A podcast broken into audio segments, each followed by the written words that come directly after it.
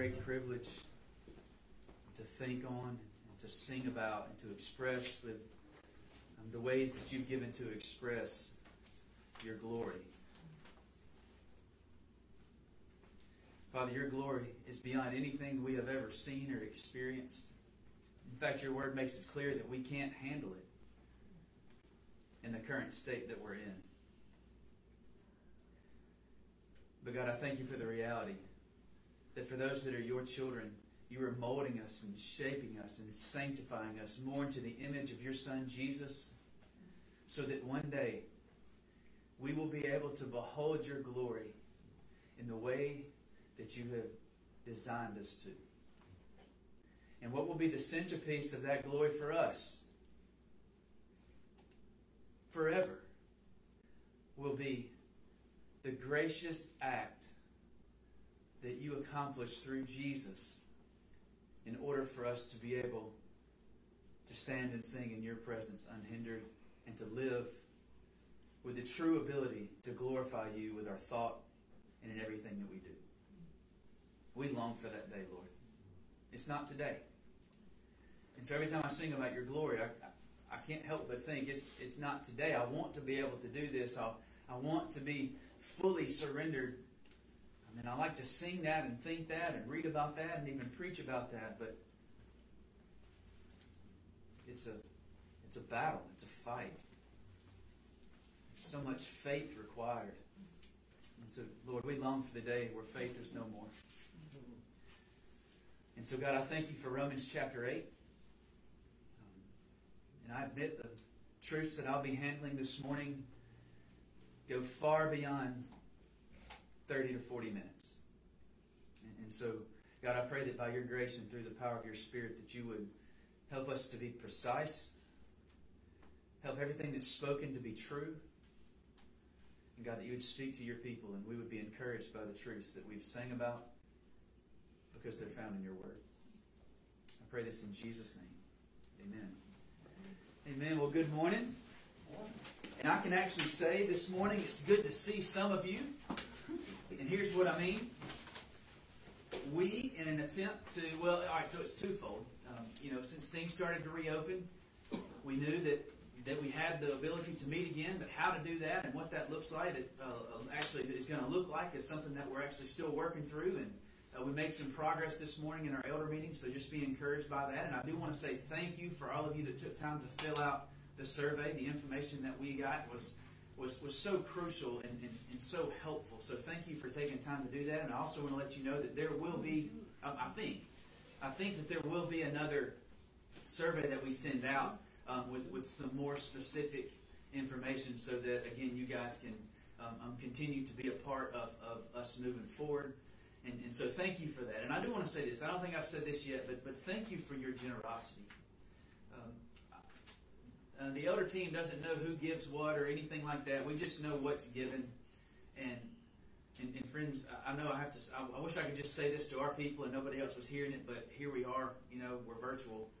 But your generosity um, has been incredible through this difficult time. And so um, ministry needs will continue to increase, and, and the reality is, is that ministry costs. Um, but, but you guys have remained steadfast and faithful in, in your giving, and I pray that that continues. And I hope that you're seeing some fruit from that um, in ways that we can communicate the ways that the Lord um, is, is working in different parts of the world. I, I have to be vague just for safety and, and security purposes, but um, we have had some opportunities and have some opportunities to continue to be a part of things that are going on all over the world, um, even things that are directly directly related to this pandemic. And so, thank you for your generosity in that as well. And so, said all that to say, we have maybe about eight or ten um, from uh, Dolan and Vicki Davis's community group that are actually live here with us this morning. So we have a live studio audience. So the right group, which right, it's almost rotten. No, no, it means prime. I'm looking at faces that are in their prime. Um, but but but they um, reached out and desired to meet this morning and wanted to meet for this gathering, and so we thought it would be a good opportunity for us to try to get a feel for that and kind of see what it would be like. Um, I and I know Joseph and Brandon and Zach White, we're thrilled to see some more faces. And so, welcome um, this morning, right group, and, and, and welcome to all of you who are tuning in virtually. Continuing our study called Hope in Hard Times. And, uh, you know, we said at the onset that this wasn't a, an attempt to like fear monger or to try to, uh, you know, make the situation that we're in worse than it is. Um, but the reality is, is for some people, this time has been incredibly difficult. But another reality is um, that difficult times are coming. And so whether this pandemic and COVID-19 has been a more of, uh, I mean, you see more of the silver lining in your life and, and God's used it to kind of reorient your thinking and regroup you as a family. And, and there's certainly a lot of positive that have come from that. Um, for a lot of people, it's been absolutely devastating to their physical well-being and also to their spiritual well-being, to their emotional well-being, um, and, and to their uh, financial well-being as well. But the reality is, and, and this, like this thought hit me this morning in our elders meeting as we were praying for you guys and praying for many of you, as we talked about many, many struggles and many difficulties that many families that we're in contact with are going through. Friends, we didn't even talk about COVID 19. And so this is more than just us trying to speak hope into um, a, a, difficult time during a pandemic. Um, this is um, us in an attempt to open the Bible and to see what the Bible specifically says in regards to suffering. And, and I'm not saying this whole life is hard. For some people it is. For some people they might experience more good in this life than they do bad. But the reality is, is that we live in a world that's broken and in a world where there is futility. We live in a world where there, um, there are things such as tragedy and there's cancer and there are diseases and there are all of those things. And that's the reality of the world we live in. And so for the, uh, for the most part, the vast majority of people that live long enough on this planet will walk through some sort of situation or scenario that they're challenged more than they ever have been. And so it's vitally important for us to have a good theology of suffering and a good biblical understanding of what it means to suffer and why we experience the suffering that we do in this life. So for some of you, you may go, hey, I'm not suffering. I'm really kind of tired of hearing about suffering. Can we talk about something a little bit more upbeat? Hey, my encouragement to you would be to hide these words in your heart. Store the Word of God in your heart because there will come a day. There will come a day. And I don't know when, but there will come a day when these truths will be all you have to hold on to. But for some of you, today is that day. For some of you, it's dark. For some of you, it's gloomy. For some of you, you're just grasping wherever you can grasp for some sort of hope and light and encouragement. And praise be to God that His Word brings just that. So in Romans 8, Brandon said I was going to cover the whole chapter, and we would be here till well beyond 3 o'clock this afternoon if I did that. we put the whole chapter out there so that you would spend time in this chapter. This, this is a glorious chapter of the Bible, and, I, and I'm not one to typically like seem like I'm pitting God's Word in one section against another section, but if, if I was on an island and I could only have one chapter of the entire Bible, first thing I would do is try to memorize as much as I could before that day. But the one that I would want to take with me is Romans chapter 8. Because it speaks of so much gospel victory and truth. It speaks to every situation. It speaks to every context. It speaks to how we are to live. It speaks to how we are to think. It speaks to how we are to hope. And, and because of how it communicates into all of those things, it certainly brings us great, great hope. And so, again, today, maybe, maybe today um, you're not suffering, but maybe today you are. And if you're not, hide this in your heart. But if you are, and you know that you're a child of God, and you know that you're adopted into the household of the family of God, and you know that you're destined for glory, and you know those things, those things are there, and you know they're true. But today, for some of you, all you can see is the battle. And you just picture yourself on a battlefield, it's just smoke filled, and you hear the shots going by and the bullets whizzing by your ears, and there's more fear and doubt and uncertainty than anything. Some of you are just conscious right now of the warfare and the difficulty of this life and the setbacks and the toil and the turmoil. I want you to know that Paul's talking to you. He's speaking directly to you this morning. And so we're going to begin in verse 17, the middle part of verse 17. And Lord willing, we're going to journey through verse 25. 17, middle part of 17 through verse 25. And Just going to let you know up front, I'm not going to be able to cover everything you're going to want to know about this. And so continue to spend time yourself in God's Word. But let's start with verse 17. And I'll start with 16. What you'll see is 17 and 18. 16 says, The Spirit Himself bears witness with our spirit that we are children of God. And here's what we'll pick up.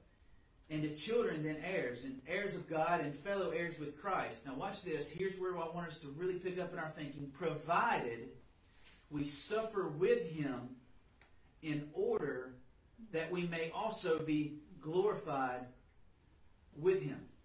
And so if you want sort of a, a, a, thesis statement or just a main thought for this section of Scripture, and really for this series, Hope in Hard Times, because we've seen it every single week, it's just the same song in a different verse, if you will. The Bible saying the same thing in a different way.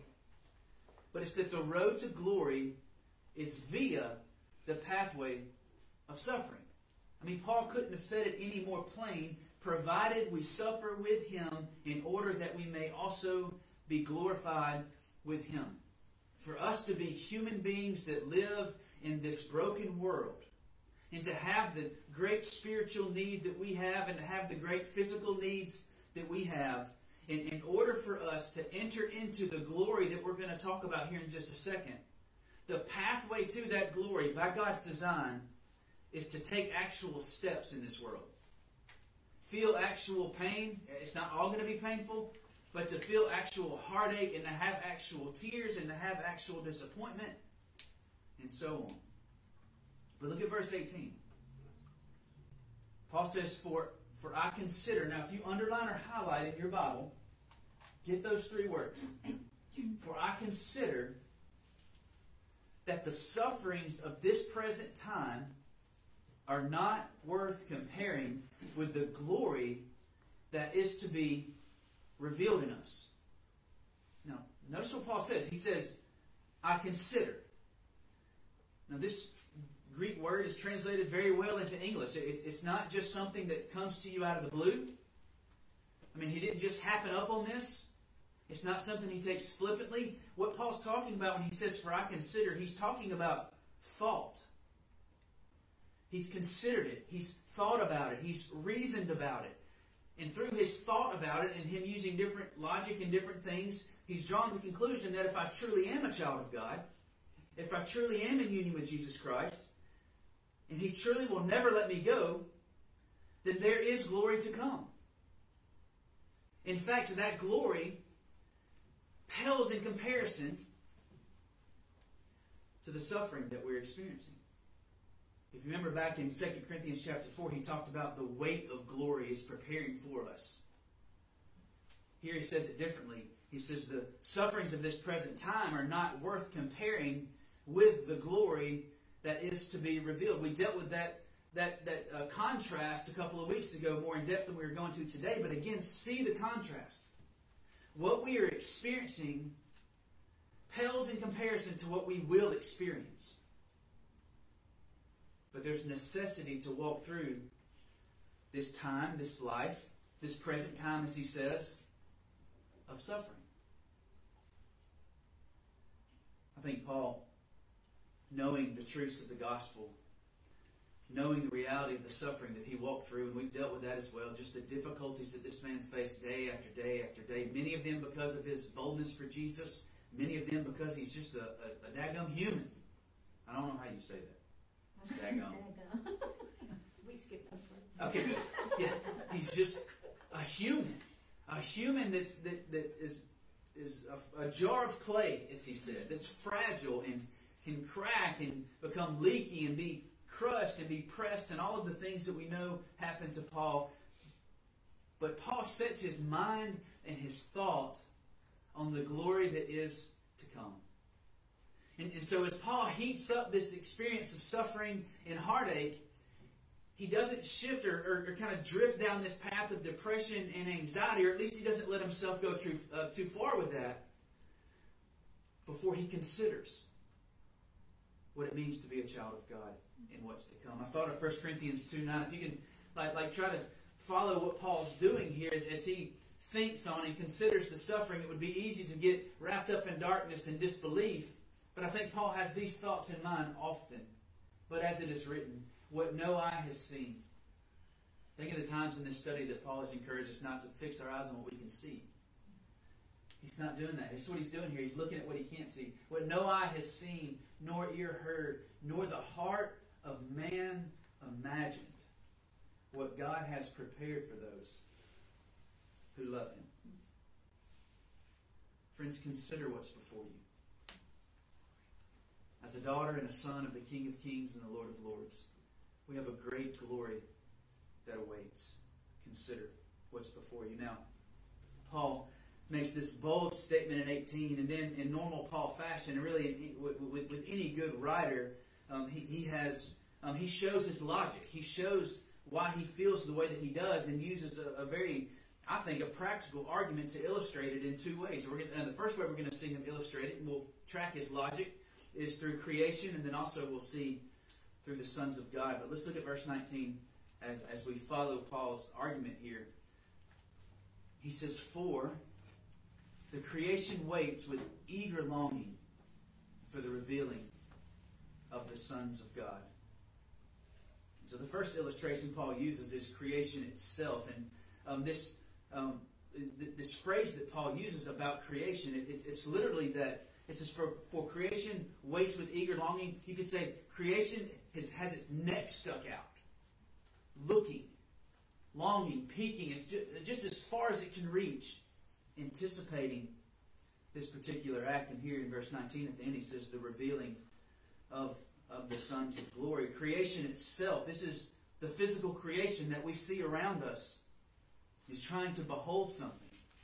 Is trying to behold and is trying to see the revealing or the manifestation of the revelation of the sons of God. Now, again, there's so much depth there and there's so much to talk about as it relates to what Paul has already talked about in Romans chapter 8. But I think it's important for us to try to go a little deeper here because Paul expands this thought in this section of how creation is longing through three avenues past, present, and future. And the first way he does it in verse 20 as he talks about creation past. He says, For the creation was subjected to futility, not willingly, but because of him who subjected it. Again, if you highlight or underline, we're going to come back to this at the end.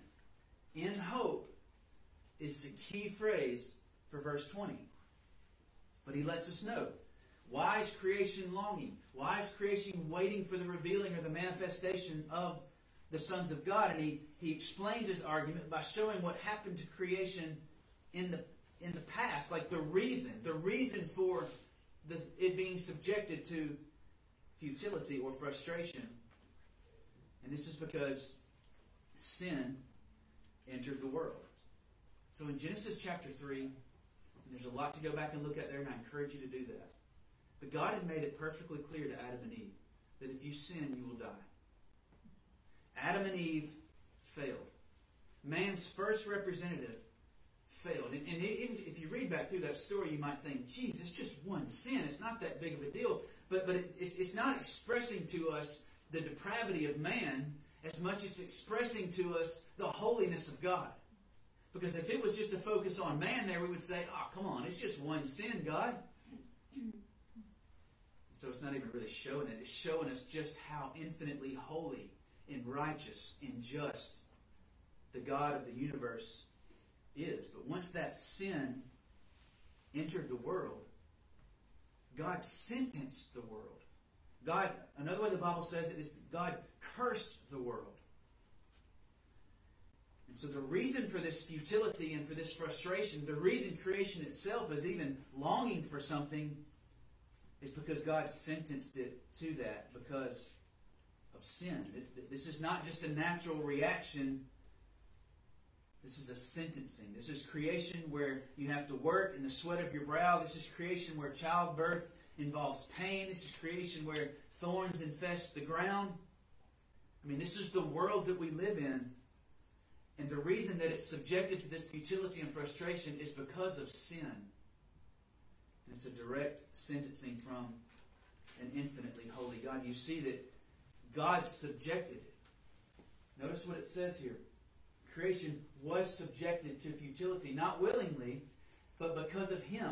The Him here is God.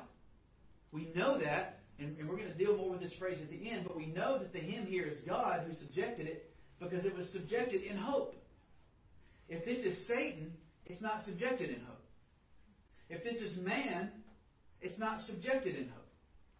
But the infinitely holy God, because he cannot look on sin and sin has to be punished, he subjected creation, and, and creation wasn't willing, but because of him, because of his holiness, because of his righteousness, because of his justice, he subjected it. But not only is he infinitely holy and infinitely righteous and infinitely just, he's infinitely merciful.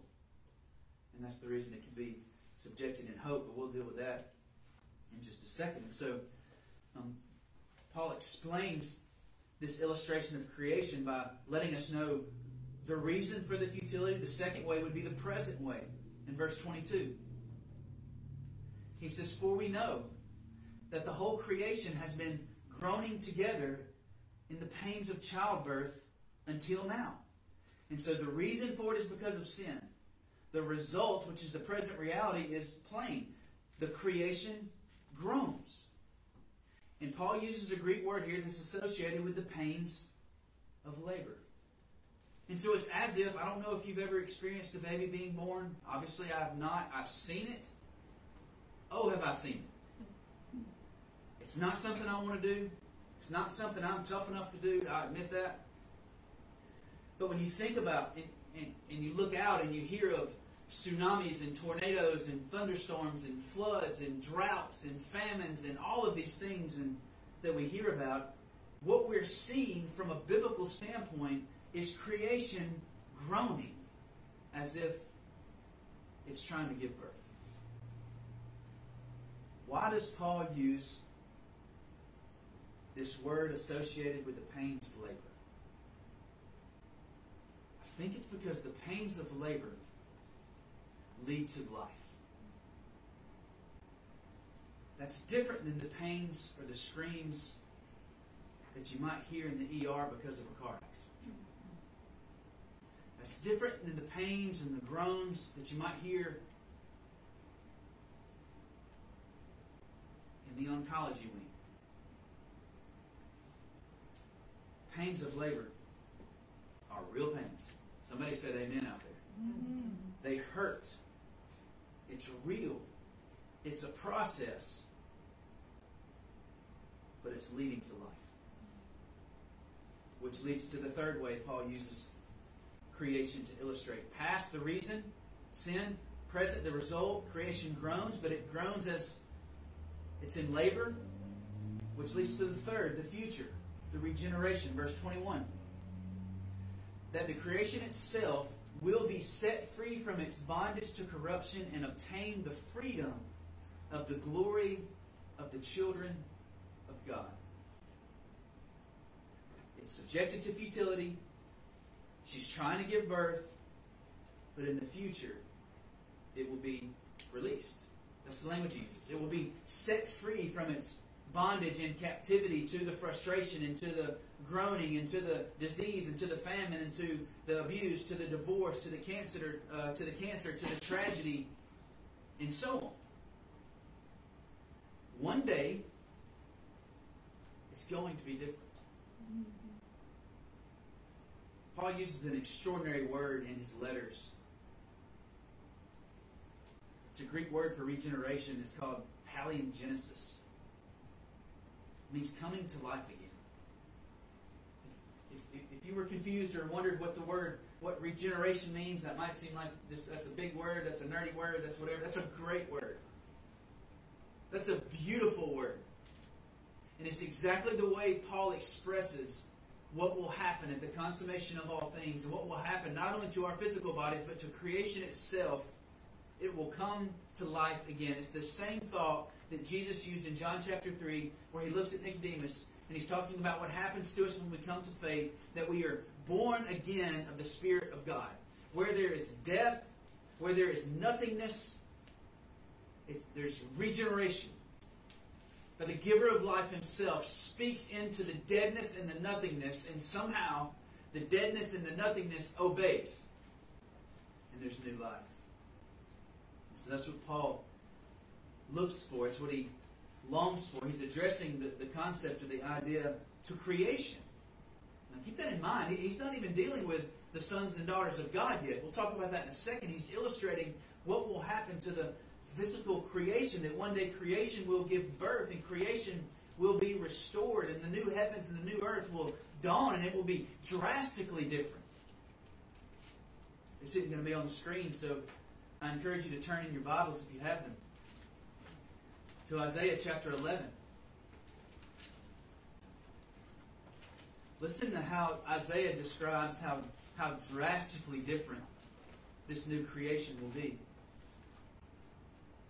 The wolf shall dwell with the lamb, and the leopard shall lie down with the young goat, and the calf and the lion and the fattened calf together. Listen to this, church. And a little child shall lead them.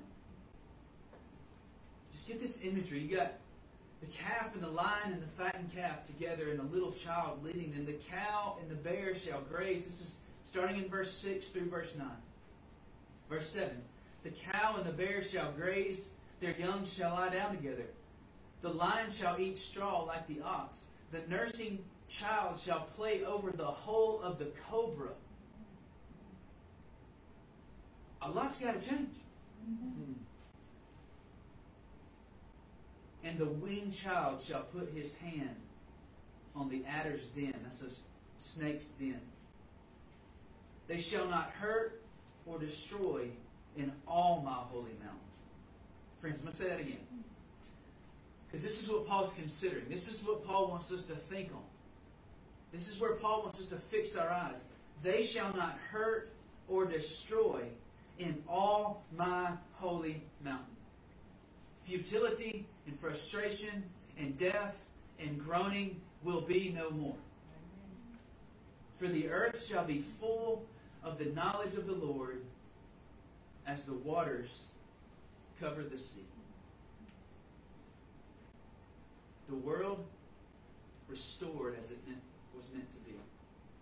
In a sense, Eden flourishing again throughout every single corner of the globe, a new heavens and a new earth in which there will be no sin, no curse, no darkness. But earth and creatures, that's us, earth and creatures, don't miss the beauty of how earthy it is. I mean, sometimes our thoughts of heaven and the afterlife are just like this perpetual church service where we're sitting on a pew and singing hymns and just worshiping. If, if that's what God wants, if, if that's the way God designed it, then it will be infinitely glorious. And we'll never grow tired of it. But what the Bible teaches us about the next life is that it's very earthy. It's a new heaven and a new earth where there's people and there's an earth and there's trees and there's and there's animals. There's this continuity due to the regeneration that came through the person and work Jesus Christ. The futility will be gone. And so that's the first example Paul uses to express how this current suffering can't be compared to the glory that we will experience. The second way he, he, he, illustrates this and he continues this argument is from the sons of God. Look at verse 23. He says that not only the creation, but we ourselves, who have the first fruits of the Spirit, groan inwardly as we wait eagerly. Now he's not it's not only creation that's got its neck stuck out, looking and looking and looking and longing. Now the sons and daughters of God have our necks stuck out, looking and waiting eagerly for adoption as sons, the redemption of our body. He says we are the first fruits. He says the way that we are the first fruits in verse 23 is because we have the Spirit. The first fruits in the Jewish culture were simply um, evidences of more things to come. Now, now there was a sense that it was the first offering, and there was you know beauty in that, and, and, and you're taking God the first, the top tenth, the top tithe, and, and that's certainly a part of it. But another major part, and I think what Paul's referencing here in regards to the first fruits, is it, it is a pledge of hope. Man, the first crop was bountiful which is evidence of more fruit to come. If you remember last week in 2 Corinthians 5, Paul said we were given the Spirit as a guarantee, as a down payment. Right now we're in this experience of, of an engagement, if you will. The down payment has been made. The first installment is done. He's saying the same thing here. And, and we have the Spirit that is the guarantee, 2 Corinthians 5. But now he says we have the first fruits of the Spirit, which he's basically saying the exact same thing. It guarantees what is to come. It's the first fruit. It's the pledge of hope. And so Paul means that the indwelling spirit is the first fruit, and it's only God's image bearers that are a part of this creation that have received this. So again, you have this, he's, he's painted this picture of us living in this world that's longing for the redemption of, of the sons of God, but the sons of God are made in the image of God, and we have been given the first fruits of the redemption to come, and that's why they're waiting for us to be revealed and for us to be redeemed, because creation in God's order will come after ours. Creation's redemption will come after ours. Now look at verses 24 and 25. He says, For in this hope we are saved. Now hope that is seen is not hope. For who hopes in what he sees? Now, if, if you want to draw a line in your Bible from that rhetorical question at the end of verse 24 to the last part of verse 23, the redemption of our bodies. That's what we're eagerly awaiting. And then he, he has this question for who hopes in what he sees. If you've lived long enough, you don't hope in what you see. If you've lived long enough, you don't hope in the tent that we saw in 2 Corinthians 5 that you live in. What we long for is today that these physical bodies will be redeemed into a glorified state, united with our souls, so that we can experience the glory, the manifest glory of God forever. Worshiping Him and celebrating Him. And so this brings so much hope. I mean, I think of anybody that's had to deal with a lifelong impairment or disability. That this body is, I mean, you maybe would understand more than others this longing for the redemption of your physical body. And the gospel promises that. That one day, every single wheelchair and crutch, hospital bed, and hearing aid will melt away. Because there will be no more need. Because you will receive a redeemed, regenerated physical body. And so 24, for in this hope we are saved. Now hope that is seen is not hope, for who hopes in what he sees? Verse 25, but if we hope for what we do not see, we wait for it with patience. Now Paul has already said on a number of occasions in Romans 8 that we're already sons of daughters in God. We, we've already been adopted into the household into the family of God. And so the way that he changes his wording in this section of Romans 8 sort of creates a tension. And we've talked about this some in our study through Hope in Hard Times, but there's this tension in our lives of um, what's already true, but not yet experienced. And so we know these things are true, and, and we have this hope in the future, but they haven't been realized. And so if you've come to the Father through the Son, then you're a son or a daughter of His. You've been adopted into His family by the gracious work of Jesus Christ. And so that's a reality that's in the heavens. And it's true and it's real. But its full realization is not today. That's why He says, But if we hope for what we do not see, we wait for it with patience. I don't know if you remember how John puts it in 1 John 3, verse 2. He says this. Beloved, we are God's children. What's that word? Now. Now. And what we will be has not yet appeared. You see it? We're already this, but we haven't realized it. We are God's children now, and what we will be has not yet appeared, but we know that when He appears, we shall be like Him, because we shall see Him as He is. There's the now. There's the truth there's the reality. And that's what Paul is saying here. We, we already are sons and daughters of God. We have the spirit of sonship dwelling in our hearts as a guarantee. But friends, we're not what we shall be.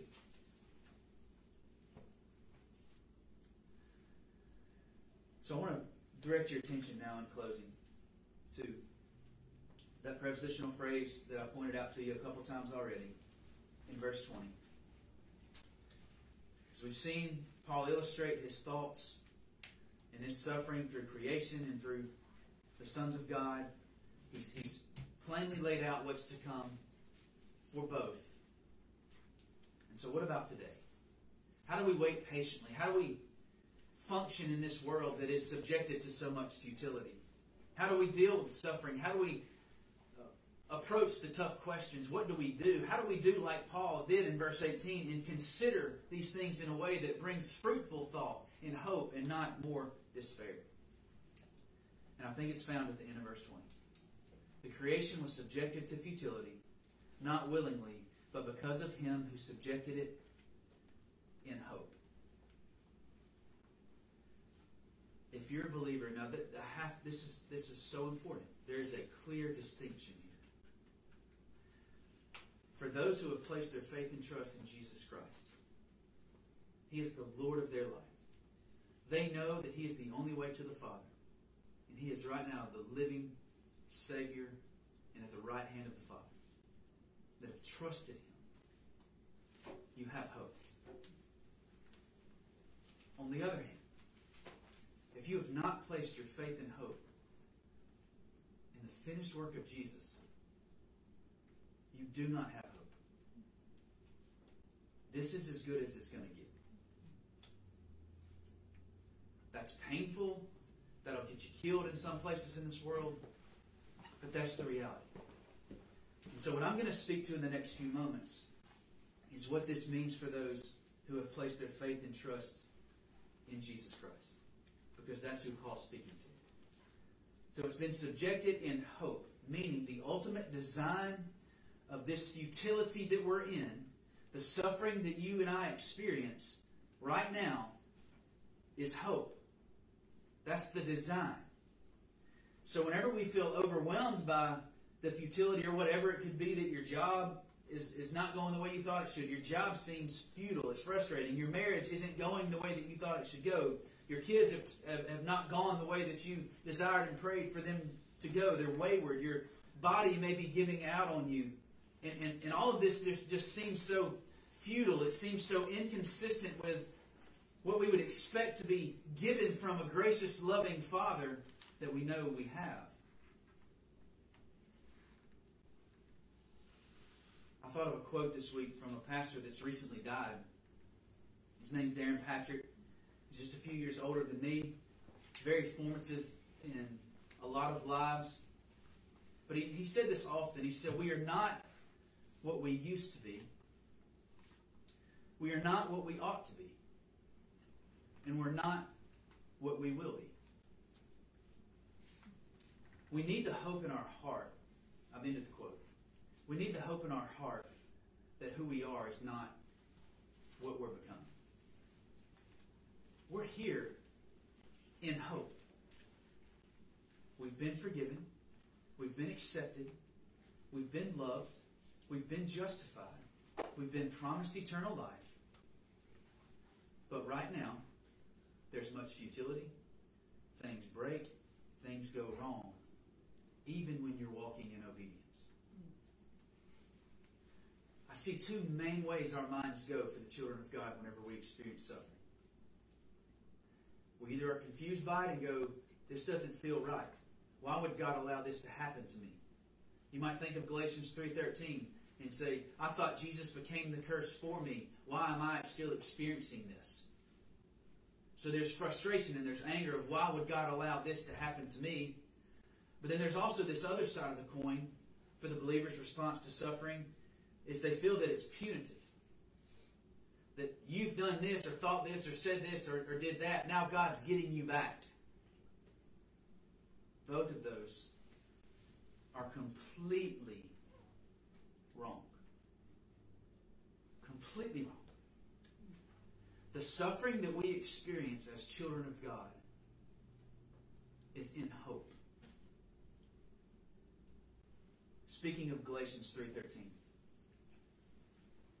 Christ redeemed us from the curse of the law by becoming a curse for us. This is past tense. Christ redeemed us from the curse of the law by becoming a curse for us. Paul is speaking of an act that took place, a condemnation and a punishment, and Jesus himself becoming the curse for us so that we might be this. So that we might be redeemed. And so, friends, for the believer, even though we live in a world that is cursed, even though we still feel the effects of the curse, the curse has been lifted. In the sense, in this sense, your death as a Christian and your suffering as a Christian is no longer punitive, which means God is no longer punishing you. God is no longer in wrath against you. God is no longer opposed to you. It means that because of Jesus and because of what Christ accomplished at Calvary, as Paul describes here in Galatians 3.13, that God is 100% for everyone who is in Christ by faith alone. Not 99.9%. There's not a chance, like a 0.1% chance that you'll do something bad and he'll get mad at you and then he'll swack you with a disease or swack you with a tragedy or swack you with something. That, that's no way to think. In Christ Jesus, we are redeemed and we are justified. And that means today. How Paul started this chapter, there is therefore now. That's a time word. Today, there's no condemnation for those who are in Christ Jesus. So if you're a believer this morning, no matter what you're going through, that is not God's wrath on you. Because God's wrath towards you fell on His Son. So what does this mean? It means that the believer's suffering is always in hope because it's always purifying. Death and suffering become purifying in a pathway to glory. Do you remember the thesis statement at the beginning of this? I don't remember. The road to glory is via the pathway of suffering. It's a doorway to glory. And somehow, and I don't know how it's all going to work, but one day when we enter into glory, we'll have this backdrop. We'll have this contrast of what this life was like and what we experienced with the glory that will be revealed that creation is longing to see. The revealing, the manifestation of the glory of the sons of God. And suffering becomes used by God in fatherly care to discipline and to purify his children. So, friends, your suffering is not because God's mad at you. Yes, it's because of sin, ultimately. Yes, it's because we live in a cursed world. But part of Jesus' work was not just a redemption for the next life, even though that's to come. It's us living in this reality that, as the Bible illustrates many times, that what the enemy intends for evil, God intends for good. Mm-hmm. And so because of Jesus, our suffering is redeemed. It's not in vain. I don't care how in vain it seems. I don't care how unnecessary it seems. It's not, and the purpose for our suffering transcends any earthly purpose we could ever devise or try to figure out about our suffering, and that it's purifying us and molding us into the person of Jesus. So that we will be like Him. So we should consider these things. We should think on these things. We should dwell on these things. One way that God has given His people the privilege and the ability to dwell on those things is through His table, through communion. So if you have your elements and you want to participate, this isn't ideal. This isn't the way God designed it. We don't see any way, anywhere biblically that we would be forbidden to partake in the elements together because it's speaking more to a spiritual union through Jesus than anything. But as we always say, if you're not a believer in Jesus Christ this morning, please refrain from taking communion. The Bible is really clear about judgment that we can heap on ourselves when we mishandle, misappropriate the Lord's table.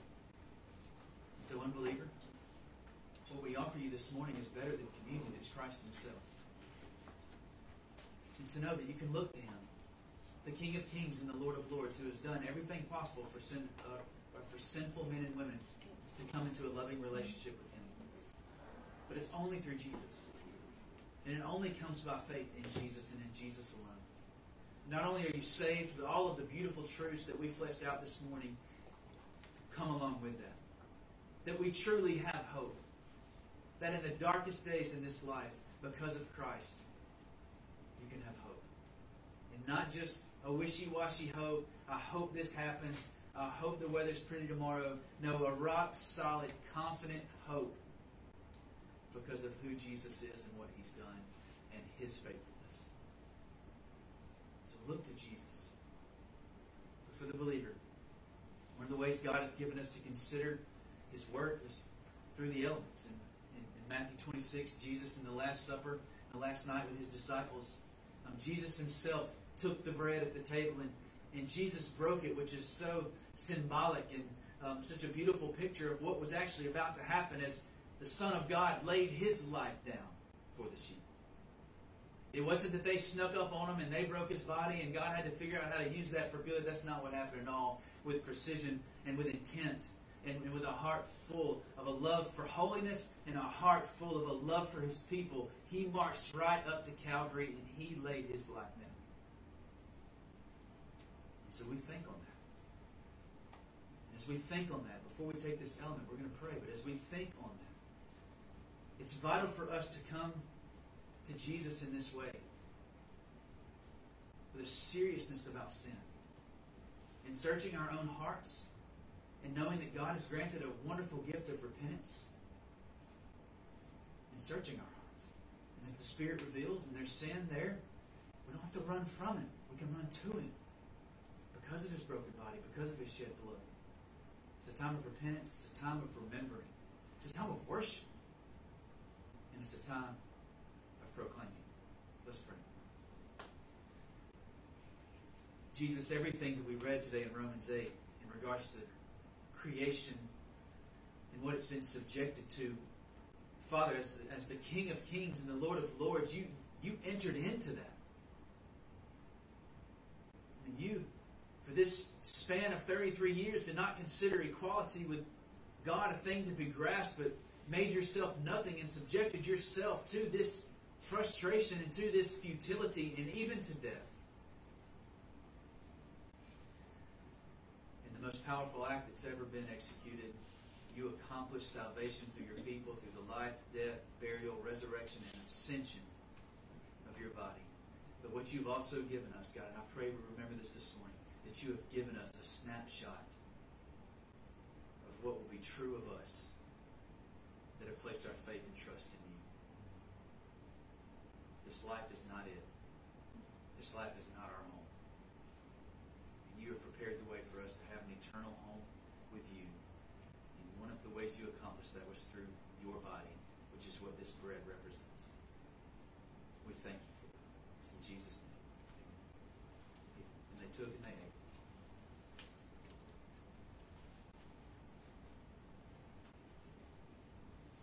Then he took the cup. He blessed it. But what he spoke of in regards to the cup was it was representative of a new covenant. Blood had been shed for years by God's design. Countless animals bled and bled and bled and bled and bled and bled and bled. But they had to keep bleeding. Like over and over and over and over again. It was necessary and required because of God's holiness that sacrifice be made until Jesus came. When John the Baptist shouted out amongst the crowd, Behold, the Lamb of God that takes away the sin of the world. It was only going to be the blood of that Lamb, capital L, Jesus, as Hebrews says, was to be the once and for all sacrifice for his people forever. And so this blood represents forgiveness. It represents the new covenant. It represents us not only being forgiven, but being cleansed from all unrighteousness. Let's pray. God, thank you that you were willing to shed your blood. Thank you that your blood accomplished what ours never could. Thank you that not only was your physical body crushed and it bled out, but that it resurrected. Solidifying and validating all the promises that we celebrate right here with this cup. That your blood forgives and that your blood cleanses.